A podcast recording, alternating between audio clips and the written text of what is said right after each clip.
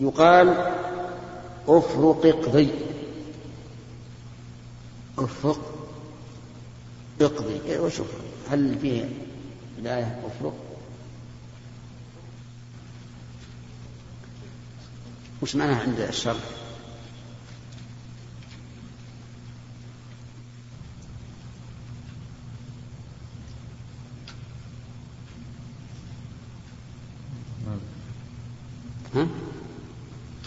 ما بينوا ذلك لا ما لا بد لا بد.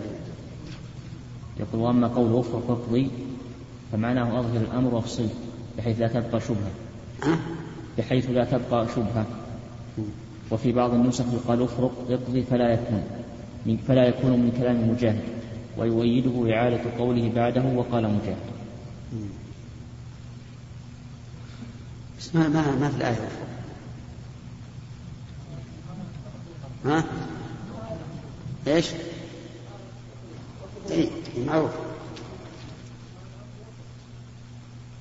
هو لو قال اقضي افرق كما قال تعالى افرق بيننا وبينكم الفاسقين يعني يفصل بيننا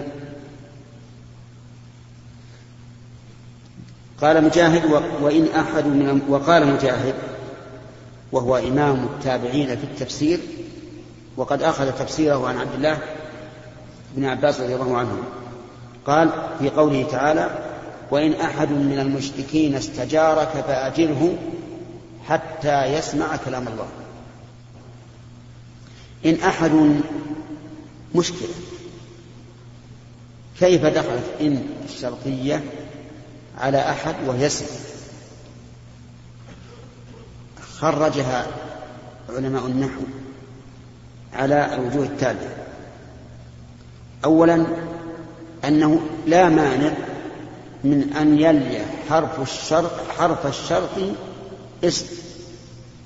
لا مانع أن يلي أن يلي الاسم حرف الشرط. وعلى هذا القول يكون قوله أحد مبتدأ واستجارك خبره فأجره جواب الشرط. وهذا مذهب الكوفيين. ونظير ذلك قوله تعالى إذا السماء انشقت يقولون السماء مبتدأ وانشقت خبره. والقول الثاني أن أحد فاعل مقدم وأنه لا بأس بتقديم الفاعل. وعلى هذا فيكون تكون الجملة فعلية أو اسمية فعلية. والتقدير وإن استجارك أحد من المشركين لكن قدمت أحد. فقيل وإن أحد من المشركين. وهذا أيضا مذهب الكوفيين. جواز تقديم الفاعل. وعلى هذا فقولك زيد قائم زيد قام. يقول زيد فاعل مقدم وقام فعل ماضي وليس به ضمير. والقول الثالث قول البصريين وهم في الغالب متشددون. يقولون أحد فاعل لفعل محذوف يفسره ما بعده. والتقدير وإن استجارك أحد من المشركين. وإن استجارك أحد من المشركين. والمبتدئون في الطلب في طلب العلم يقول التقدير وإن استجارك أحد استجارك هذا غلط لأنه لا يجمع بين المفسر والمفسر. فأنت إذا أردت التقدير تقول التقدير وإن استجارك أحد.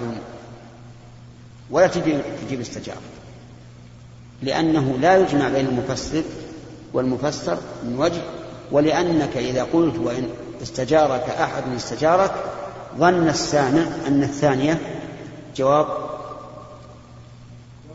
إيش؟ جواب الشرط. وهذا غلط. طيب. على كل حال لدينا قاعدة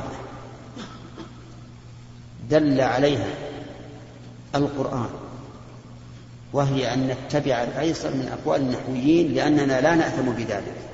دل عليه القرآن والسنة. نتبع الأيسر. الدليل من القرآن يريد الله بكم اليسر. الدليل من السنة ما خير النبي صلى الله عليه وسلم بين شيئين إلا اختار أيسرهما شرط. ما لم يكن إثم. وحين نقول إن شاء الله ليس علينا إثم. إذا كان الكلام لا يتغير به المعنى فإننا نتبع الأسهل. نعم. وقد علمتم الآن أن اتباع الأسهل في النحو إذا لم يكن فيه محذور دل عليه إيش؟ الكتاب والسنة. طيب. استجارك أي طلب الجوار. والجوار يعني المنع والحماية. فأجره حتى يسمع كلام الله. يعني لو قال رجل من الكفار الحربيين أجيروني حتى أسمع القرآن لعل لعلي أنتفع به. فالواجب علينا أن نجيره. ونقول طيب تفضل. حتى يسمع كلام الله. فإذا سمعه وكان له قلب وإن لم يكن مسلما فسيتذكر. لقوله تعالى إن في ذلك لذكرى لمن كان له قلب أو ألقى السمع وهو شهيد. حتى يسمع كلام الله. فإذا سمع كلام الله وقال أريد أن أرجع هل نقول لا ترجع؟ لابد أن تؤمن وإلا قتلناك لأنك تلعب عليه الجواب لا. ثم أبلغه مأمنه. انظر إلى تعامل أو إلى معاملة الإسلام لغير أهله نرده إلى مأمن مأمنه أي إلى المكان الذي يأمن فيه وهو أرضه أرض الكافر ولا نقول أنت لعبت علينا سمعت كلام الله ولم تؤمن نجب رأسك. بل نقول نردك إلى مأمنك. فإن اهتديت فسنجدك. وإن لم تهتدي فالحرب بيننا وبينك. نعم. آه ثم أبلغ يقول يأتيه إنسان حتى يسمع كلام الله إنسان يأتيه فيستمع ما يقول وما أنزل عليه فهو آمن حتى يأتيه فيسمع كلام الله وحتى يبلغ مأمنه حيث جاءه حيث جاءه أي من المكان الذي جاء منه. ثم قال النبأ العظيم القرآن. يشير إلى قوله تعالى عما يتساءلون عن النبأ العظيم الذي هم فيه مختلفون. أو إلى قوله تعالى قل هو نبأ عظيم أنتم عنه معرضون. وسواء هذا أو هذا فالمعنى واحد. النبأ العظيم يقول والظاهر أنه يريد النبأ لقوله بعده صوابا حقا يعني إلا من أذن له الرحمن وقال صوابا وهذه في أي مكان؟ في القرآن. في النبأ. أليس كذلك؟ طيب. حقا. قال في الدنيا وعمل به. يعني يسمع القرآن في الدنيا ويعمل به. أو قال صوابا يعني حقا. في الدنيا وعمل به أي بالحق في الدنيا لأنه إذا عمل حقا في الدنيا فإنه يكون من أهل الشفاعة فيؤذن له على كل حال المؤلف ما ذكر حديثا في هذا الباب ولعله لم يجد حديثا على شرطه يتعلق بهذا الباب. والحاصل في هذا الباب أن الأمر من الله والدعاء والعبادة ممن من المخلوقين. والرسالة والإبلاغ على من؟ نعم. على الرسل. إنما عليك البلاغ فإنما على رسولنا البلاغ المبين. والعلماء ورثة الأنبياء يجب عليهم أن يبلغوا ما وجب على الرسل أن يبلغوا. وأما الهداية فإلى الله. أن تبلغ الشرع فإن اهتدى الناس فهذا لك ولهم وإن لم يهتدوا فلك وعليه نعم. مصطفى.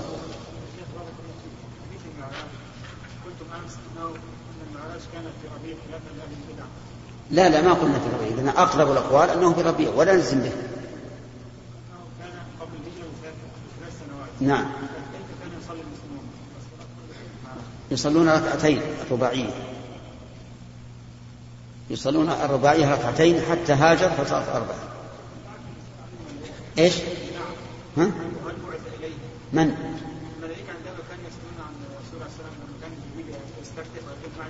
نعم نعم البعث بعد الرسالة لا اي لا لو يمضي ألف سنة لو يمضي ألف سنة وهم لم يبلغوا ما علم والملائكة في السماء ما من موضع أربع أصابع إلا وفيه ملك قائم لله أو راكع أو ساجد ولهذا قال عز وجل وما يعلم جنود ربك إلا هو. نعم زكي.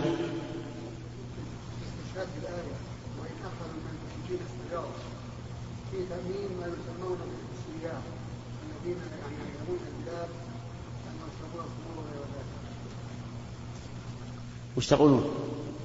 سمعتم السؤال؟ يقول هل يدخل في ذلك السواح الذين يأتون إلينا فيصورون معايبنا ويشوهوننا أمام أممهم التي يزعمون أنها راقية متحضرة أو لا يدخل؟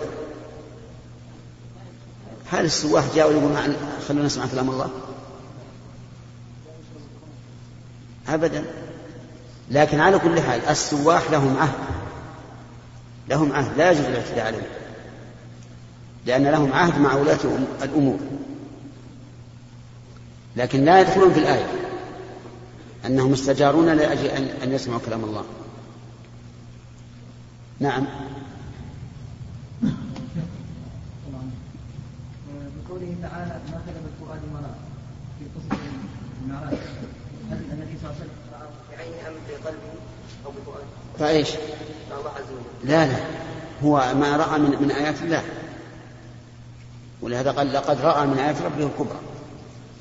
أما الرب فإنه لم يره. لا لم يره. أقول لك لم يره. بعينه. ما أقول لك نعم. لا رؤية بالعين. رأى سدرة المنتهى ووصف لنا ورقها وصف لنا نبقها. باب قول الله تعالى فلا تجعلوا لله أندادا وقوله جل ذكره وتجعلون له أندادا ذلك رب العالمين وقوله والذين لا يدعون مع الله إلها آخر ولقد أوحي إليك وإلى الذين من قبلك لئن أشركت ليحبطن عملك ولتكونن من الخاسرين بل الله فاعبد وكن من الشاكرين.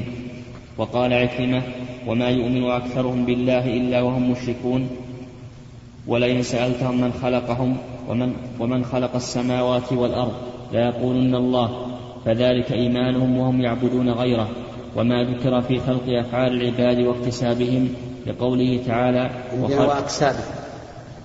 واكتسابهم. لقوله تعالى وخلق كل شيء فقدره تقديرا وقال مجاهد ما, ما تنزل الملائكة ما تنزل الملائكة إلا بالحق بالرسالة والعذاب ليسأل الصادقين عن صدقهم المبلغين المبلغين المؤدين من الرسل. المبلغين. المبلغين المؤدين من الرسل. وإنا له لحافظون عندنا والذي جاء بالصدق والذي جاء بالصدق القرآن وصدق به المؤمن. يقول يوم القيامة هذا الذي أعطيتني عملت بما فيه. قال المؤلف رحمه الله باب قول الله تعالى فلا تجعلوا أندادا. فلا تجعلوا لله أندادا. هذا الباب يتعلق بتوحيد الأسماء والصفات ويتعلق بتوحيد العبادة وبتوحيد الربوبية. لا تجعلوا لله أندادا أي نظراء. ندا لله. فيكون فيه رد على أهل التمثيل وهذا يتعلق بتوحيد الصفات. ورد على عباد الأصنام وهذا يتعلق بتوحيد العبادة ورد على من زعموا أن للعالم خالقين فيتعلق بتوحيد الربوبية. فإن قال قائل وهل في الآية رد على أهل التعطيل؟ فالجواب نعم مع أن أهل التعطيل لا يمثلون لكن نقول نعم فيها رد على أهل التعطيل لأن أهل التعطيل بنوا تعطيلهم على فهم خاطئ وهو التمثيل. فمثلوا أولا وعطلوا ثانيا لأنه مثلا فهموا من إثبات اليد أنها يد كأيدي المخلوقين. هذا إيش؟ ها؟ تمثيل. ثم قالوا وبناء على ذلك يجب أن تفسر اليد بالقدرة. فعطلوا ولهذا قال شيخ الإسلام تيمية كل واحد من فريقي التعطيل والتمثيل جامع بين التعطيل والتمثيل. المعطل ممثل معطل. والممثل ممثل معطل. كيف هذا؟ تصور. كيف كيف تمثيل المعطل؟ قلنا إنه مثل اولا وعطل ثانيا. ونقول في الممثل إنك معطل. لأنك عطلت عطلت النصوص الدالة على أن الله ليس كمثله شيء. كل نص يدل على نفي التمثيل. فالممثل إيش؟ قد عطله. الثاني أنك عطلت الله من كماله الواجب. صح؟ لأن لأن تمثيل الخالق بالمخلوق نقص. الثالث أنه عطل نفس النص الذي أثبت به الصفة. لأن النص الذي أثبت به الصفة لا يدل على صفة مماثلة لله للمخلوقين. يدل على صفة مضافة إلى رب لا يماثل المربوب عرفتم يا جماعة؟ فصار الآن كل ممثل معطل ثلاثة أوجه كل معطل فهو ممثل. لأنه مثل أولا وعطل ثانيا. طيب إذا كل منهما جعل لله أندادا. وقال جل ذكره وتجعلون له أندادا ذلك رب العالمين. هذا معطوف على قوله تعالى قل أئنكم لتكفرون بالذي خلق الأرض في يومين. وتجعلون له أندادا. وهو عز وجل لا ند له. ذلك رب العالمين وأين الند الذي يكون ربا للعالمين؟ لا يوجد. إذن فأنتم كاذبون في جعل الأنداد لله. وقوله تعالى والذين لا يدعون مع الله إلها آخر. لا يدعون دعاء مسألة أو دعاء عبادة؟ عجيب. الاثنين. لا يدعون مع الله إلها آخر دعاء مسألة ولا دعاء عبادة. لكن دعاء المسألة فيما يمكن أن يجيب جائز. لو دعوت إنسان وقلت تعال احمل معي هذا المتاع هذا جائز. أما دعاء العبادة فلا يجوز بوجه من الوجوه إلا لله. وقال تعالى ولقد أوحي إليك وإلى الذين من قبلك لئن أشركت ليحبطن عملك ولتكونن من الخاسرين. ولقد أوحي الجملة هذه مؤكدة. كم؟ أنت. أنت. مؤكدة بكم؟ لقد أوحي. نعم ولقد أوحي إليك. لا أحد يتكلم يا جماعة. الله المستعان. هل ترى فيها تأكيدا أو لا؟ أنت. ها؟ لا الأخطاء ما هي ما هي توكيد ما شاء الله. طيب عبد الرحمن. الواو. الواو للتوكيد ما هي للتوكيد الواو حرف عطف. اللام. اللام للتوكيد طيب وغير؟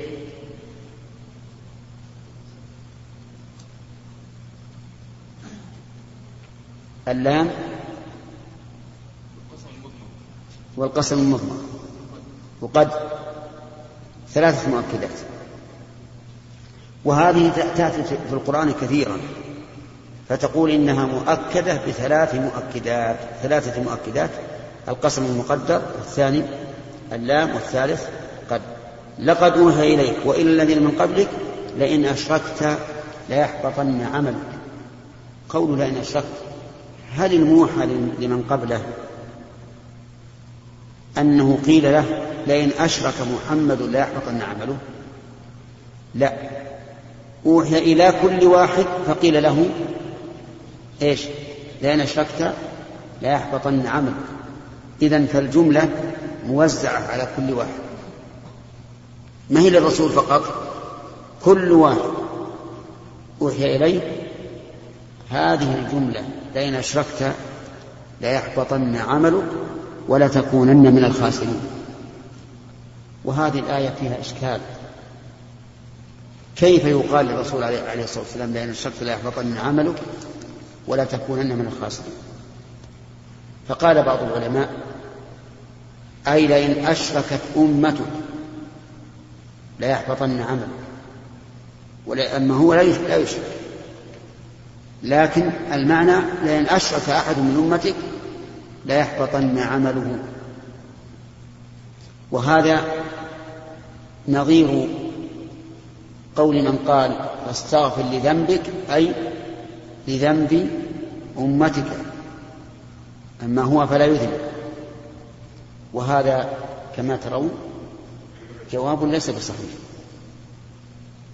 لأن الخطاب نص لئن أشركت ليحبطن عملك. ولكن الجواب الصحيح أنه لا يلزم من تعليقه بالشرط أن يقع المشروط. لا يلزم. ونظيره قوله تعالى قل إن كان للرحمن ولد فأنا أول العابدين. وهل يمكن أن يكون للرحمن ولد؟ لا يمكن. فالتعليق بالشرط لا يلزم منه أتمه وقوع المشروط. فهنا إن شرط المشروط أشرف. جواب الشرط لا يحبط النعم. نعم إن أشرك هبط عمله لكن هل معناه يشرك؟ لا. تقول الإنسان إن قتلت زيدا قتلناك. هل يلزم أن يقتل زيدا؟ لا يلزم بل قد يكون ممتنعا كما كان الشرك في حق الرسول ممتنعا. وهذا الجواب ما فيه إشكال ولا فيه أي تعقيد. لأن الشرط لا يحبطن عملك ولا تكونن من الخاسرين. بل الله فاعبد. الشاهد قوله بل الله فاعبد. حيث خص العبادة بمن؟ بالله. ووجه الاختصاص تقديم المفعول. بل الله فاعبد. ولهذا قال قال المعربون في في الفاء في قوله فاعبد إنها زائدة لتحسين اللفظ. وأن أصل التركيب بل الله اعبد. لكن من أجل تحسين اللفظ سيدت الفاء. كما زيدت في قولهم فقط بمعنى قط فزادوا فقط ألفا لتحسين اللفظ.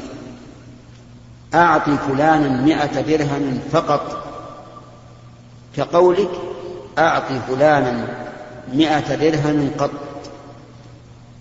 يعني فحسب لا تزد لكن زيدت الفاء لتحسين اللفظ.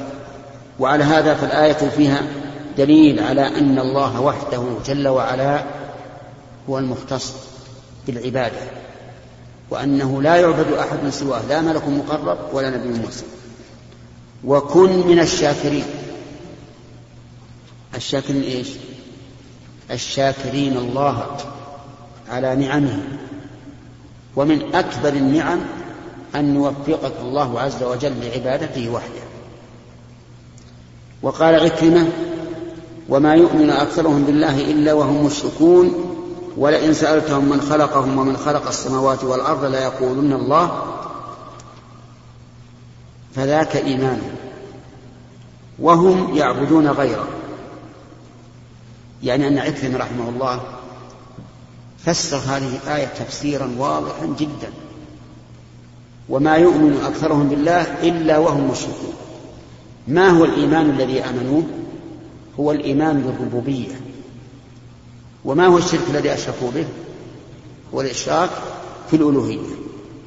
واستدل عكرمة لكونهم مؤمنين بالربوبية بقوله ولئن سألتهم من خلقهم ما الجواب؟ لا يقولون الله. ولئن سألتهم من خلق السماوات والأرض لا يقولون الله. والمؤلف ما ساق الآية على على أنها آية. بل هي من قول عكرمة يعني أن هؤلاء يقرون بالربوبية وأن خالق السماوات والأرض وخالقهم هو الله لكن هم يعبدون غيره وهذا شرك. فالآية إذن واضحة جدا. وما يؤمن أكثرهم بالله أي إيه؟ بربوبيته. إلا وهم مشركون أي في ألوهيته. نعم. كذلك أيضا غيرهم. يوجد من يؤمن بالله وهو مشرك. من كان همه المال فهو مؤمن بالله مشرك. مشرك؟ نعم. لأن الرسول صلى الله عليه وسلم قال تعس عبد الدينار تعس عبد الدرهم تعس عبد الخميصة تعس عبد الخميلة. إن أعطي رضي وإن لم يعطى سخط. فسماه الله فسماه الرسول عبدا. فالذي يؤثر المال على الأعمال الصالحة وإن عملها يعتبر إيش؟ مشركا عابدا لها كما قال النبي صلى الله عليه وآله وسلم. هذا نقول في حقه وما يؤمن أكثرهم بالله إلا وهم مشركون. إنسان تقلد وترا علق تميمة محرمة نقول له وما يؤمن أكثرهم بالله إلا وهم مشركون. طيب ثم قال وما البخاري وما ذكر في خلق أفعال العباد وأكسابهم لقوله تعالى وخلق كل شيء فقدره تقديرا وذكر هنا خلق الأفعال لأن من أهل القبلة من أشرك في خلق الأفعال. من؟ القدرية. أشركوا في خلق الأفعال. قالوا إن الإنسان خالق عمله وخالق كسبه فأخرجوا قسما من الحوادث عن خلق الله عز وجل. كل أفعال الناس والمواشي وغيرها كلها خارجة عن خلق الله. ولهذا سماهم النبي صلى الله عليه وآله وسلم مجوس هذه الأمة لمشابهتهم للمجوس المشركين. لأن المجوس المشركين يقولون إن الحوادث لها خالقان. ظلمة ونور. فالشر خالقه الظلمة والنور والخير خالقه النور. هؤلاء القدرية يقولون الحوادث التي تكون في الكون. منها ما يخلقه الله وهو فعله ومنها ما يخلقه غير الله وهو فعل العباد ولهذا ذكر المؤلف هذه المسألة خلق أفعال العباد في باب لا تجعلوا الله أندادا ردا على المعتزلة الذين قالوا إن الإنسان خالق عمله وكسبه فيكون فيكونون بذلك إيش؟ مشركين جاعلين لله أندادا. خلق أفعال العباد. لو قال قائل ما هو الدليل على أن على أن الله خالق افعال العباد؟ قلنا استمع إلى البخاري استدل بقوله تعالى وخلق كل شيء فقدره تقديرا. خلق كل شيء. وهل أفعال العباد من الشيء أو لا؟ إذا تدخل في العموم أو لا تدخل؟ نعم تدخل في العموم. وقوله فقدره تقديرا هل المعنى أو هل المراد بالتقدير التقدير الأول وهو القضاء؟ أو المراد به شيء أو المراد به التسوية؟ نعم. خلق كل شيء فقدره أي سواه وجعله على قدر معلوم كقوله الذي خلق فسوى. أو المراد التقدير الأول الذي قدره الله في الأزل. نعم. طيب. إذا قلنا بالثاني إنه التقدير الأول الذي قدره الله في الأزل صار أشكل علينا الترتيب. لأن لأننا على هذا التقدير يكون تكون التسوية قبل الخلق وقوعا. وهي الآن بعد الخلق ذكرا. فما هو الجواب؟ ما أدري الظاهر ما فهمت آه زين. إذا قلنا فقدره تقديرا. قدره تقديرا. يعني قدره في الأزل قبل الخلق. لأن الله خلق لأن الله كتب مقادير كل شيء قبل أن يخلق السماوات بخمسين ألف سنة. فإذا قلنا قدره تقديرا أي في الأزل فأيهما السابق؟ الخلق أو التقدير؟ ها؟ التقدير. طيب هنا قال خلق كل شيء فقدره والفاء للترتيب فكيف يكون هذا؟ قالوا إن هذا من باب الترتيب الذكري. يعني أخر التقدير ذكرا وإن كان سابقا واقعا. بحسب الوقوع التقدير قبل الخلق. بحسب الذكر التقدير بعد الخلق وهذا يسمى الترتيب إيش؟ الذكري لا الواقعي هذا ترتيب ذكري. والترتيب الذكري موجود في اللغة العربية وموجود في القرآن. يقول الشاعر إن من ساد ثم ساد أبوه ثم ساد من بعد ذلك جده.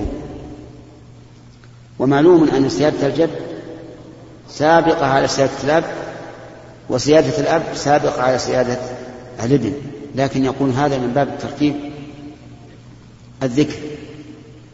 وقال تعالى ولقد خلقناكم ثم صورناكم ثم قلنا للملائكة اسجدوا لآدم فسجد. ومعلوم أن تصويرنا وخلقنا بعد بعد سجود الملائكة لآدم. فهذه الآية أيضا فيها ترتيب ذكري. إن لم نقل إن المراد بقوله خلقناكم أي خلقنا أباكم ثم صورنا أباكم. فإن قيل هذا معناها الترتيب على على ما طيب القول القول الثاني أن التقدير هنا بمعنى التسمية خلق كل شيء فقدره أي جعله على قدر معلوم. وسواه لقوله تعالى الذي خلق فسوى. وعلى هذا الوجه يكون الترتيب واقعيا ولا ولا إشكال فيه. الشاهد أن الله سبحانه أن الله خالق أفعال العباد لأنه خلق كل شيء. وهنا قد يشكل على الإنسان كيف يكون الله خلق أفعال العباد مع أن الفعل فعل العبد. فالمصلي هو العبد والصائم هو العبد والقائم هو العبد والآكل هو العبد والشارب هو العبد والمتخلي هو العبد والمتوضئ هو العبد. كيف يكون هذا؟ خلقا لله عز وجل. يقال وجه ذلك أن فعل العبد ناشئ عن أمرين. فعل العبد ناشئ عن أمرين. إرادة إرادة جازمة وقدرة. إذ لولا الإرادة لم يفعل. لعدم الإرادة. ولولا القدرة لم يفعل ليش؟ للعجز. فمن الذي خلق إرادته وقدرته؟ الله. وخالق السبب التام خالق للمسبب. فهذا وجه كون كون أفعالنا مخلوقة لله. أن أفعالنا ناشئة عن إيش؟ عن إرادة جازمة وقدرة. والذي خلق الإرادة والقدرة هو الله. فما نشأ عنهما فهو خلق الله. لأن خالق السبب التام خالق للمسبب. يبقى عندنا إذا كان هذا خلق الله فكيف يعذبنا الله على فعله؟ نقول إن هذا خلق الله وليس فعله. الفعل فعله فالآكل نحن ولا الله؟ نحن. الشارب نحن. المصلي نحن. الصائم نحن. وهلم جرا فهو فعلنا ويضاف إلينا وهو خلق الله عز وجل. فالمباشر إذا من؟ الإنسان ولا الله؟ الإنسان هو المباشر ولهذا يجازى على عمله لأنه مباشر له. والخالق باعتبار السبب التام هو هو الله عز وجل وهذا أمر لا إشكال فيه. لكن لما ضاق بطان القدرية وضاق بطان الجبرية عن الجمع بين المنقول والمعقول ذهبت الجبرية إلى المنقول وذهبت القدرية إلى المعقول. كيف الماء؟ الجبرية أخذوا بنصوص العموم في القضاء والقدر. وقالوا ما وليس وقالوا ليس للإنسان أي قدرة وأي حركة وأي قوة وأي إرادة. والإنسان مسكين مسير مكره مرغم. فالذي ينزل من السطح في الدرج رويدا رويدا كالذي يلقى من السطح. بغير اختيار. هذا صحيح؟ نعم. عقلا لا لكنهم يقولون هذا شرع. لأن الكل بقضاء الله وقدره والإنسان مجبور. قالوا لهم على تقديركم هذا. يكون الله سبحانه وتعالى ظالما لعباده حيث أجبرهم على فعل المعصية ثم عاقبهم عليها. وهل هذا إلا عين الظلم تجبر على أن يفعل ثم تعذبه.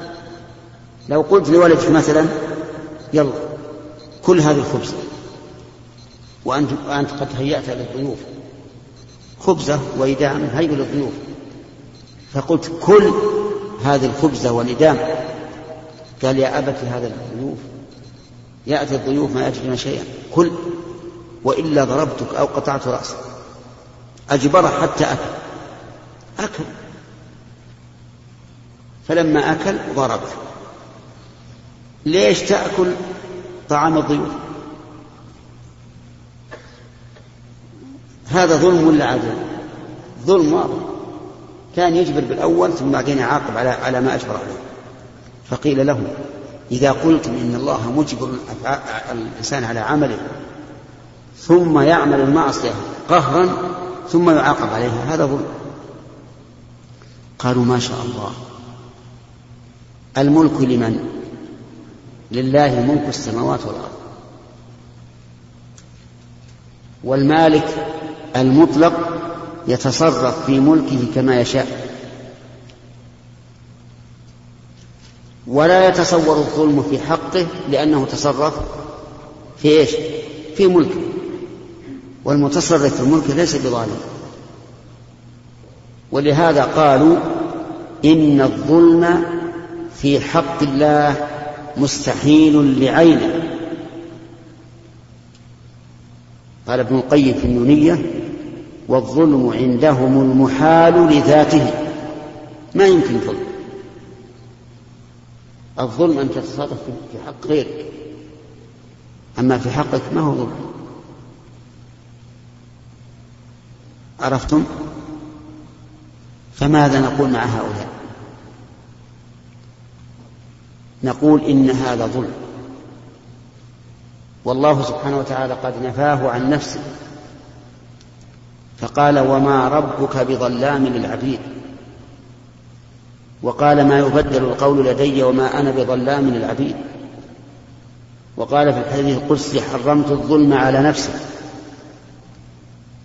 وهذا يدل على أن الظلم ممكن في ذاته. وأنتم تقولون مستحيل لذاته. لأنه لولا إمكانه بذاته ما صح أن يتمدح الله بانتفائه عنه. أليس كذلك؟ فلولا أنه قادر على الظلم لكن تركه لكمال عدله لم يكن في انتفاء الظلم عنه مدحا. فالظلم ممكن في حق الله ممكن عقلا لكن شرعا لا يمكن. وبمقتضى عدله لا يمكن. فالحاصل الآن فهمنا الرد على من؟ على الجبرية جاءنا القدرية. نكمل البحث لو, لو تأخرنا قليلا. جاءنا القدرية قالوا نحن أصحاب المعقول. والقدرية لاحظوا أنهم هم المعتزلة. والمعتزلة عند كثير من الناس هم أصحاب العقول. وهم النظار. أصحاب النظر. قالوا نحن أسعد بالدليل من الجبرية مساكين. كل إنسان يعرف أنه يفعل كما شاء. فمن شاء فليؤمن ومن شاء فليكفر. كل إنسان يعرف أنه يخرج إلى المسجد ويرجع إلى البيت يخرج إلى الدكان يبيع ويشتري. لا يجد لا يحس بأن أحدا يكرهه إطلاقا. ولو قال أريد أن أذهب إلى المكان الفلاني فقيل له في المكان الفلاني سبع جاءكم. وش يقول؟ عدلت هل أحد أجبره على الإرادة الأولى وعلى الإرادة الثانية؟ ها؟ لا. وقالوا إننا إذا قلنا بذلك تبين كمال عدل الله عز وجل حيث عاقب من عصى. لأن يعصي يعصي بإيش؟ باختياره بمشيئته وبه يتبين كمال العدل. فنحن أصحاب العدل ولذلك هم عندهم أنهم أصحاب العدل. وهذا في المعقول أقرب من مذهب من؟ الجبرية لا شك. وهو في الحقيقة هو الذي هو الذي يشكل على الإنسان. ولا الأول ما حد مشكل ما ما في إشكال. الأول كل يعرف أنه يفعل باختياره ويترك باختياره ولا إشكال فيه. لكن المشكل هذا. إذا قالوا إن الإنسان يفعل فعلا مستقلا. ما لا دخل فيه. ليس له فيه دخل ولا قدره الله.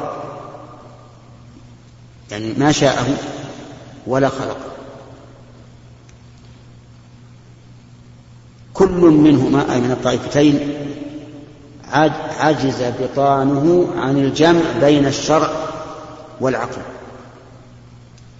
أما أهل السنة فقال فقالوا كل منكم معه حق معه حق. الجبرية معهم حق وهو أن كل شيء بقضاء الله وقدره وأن كل شيء مخلوق لله. نوافق على هذا. المعتزلة معهم حق.